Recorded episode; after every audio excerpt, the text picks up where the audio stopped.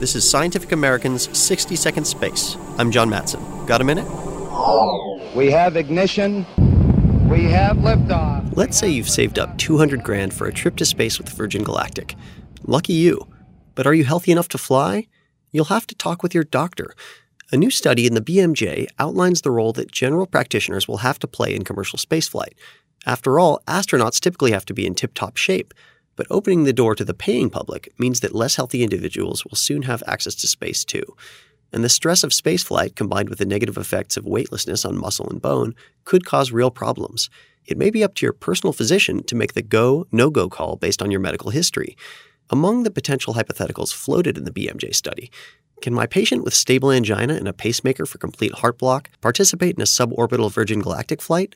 What is the maximum allowable time that my patient with osteoporosis can spend on a planned vacation at a space hotel?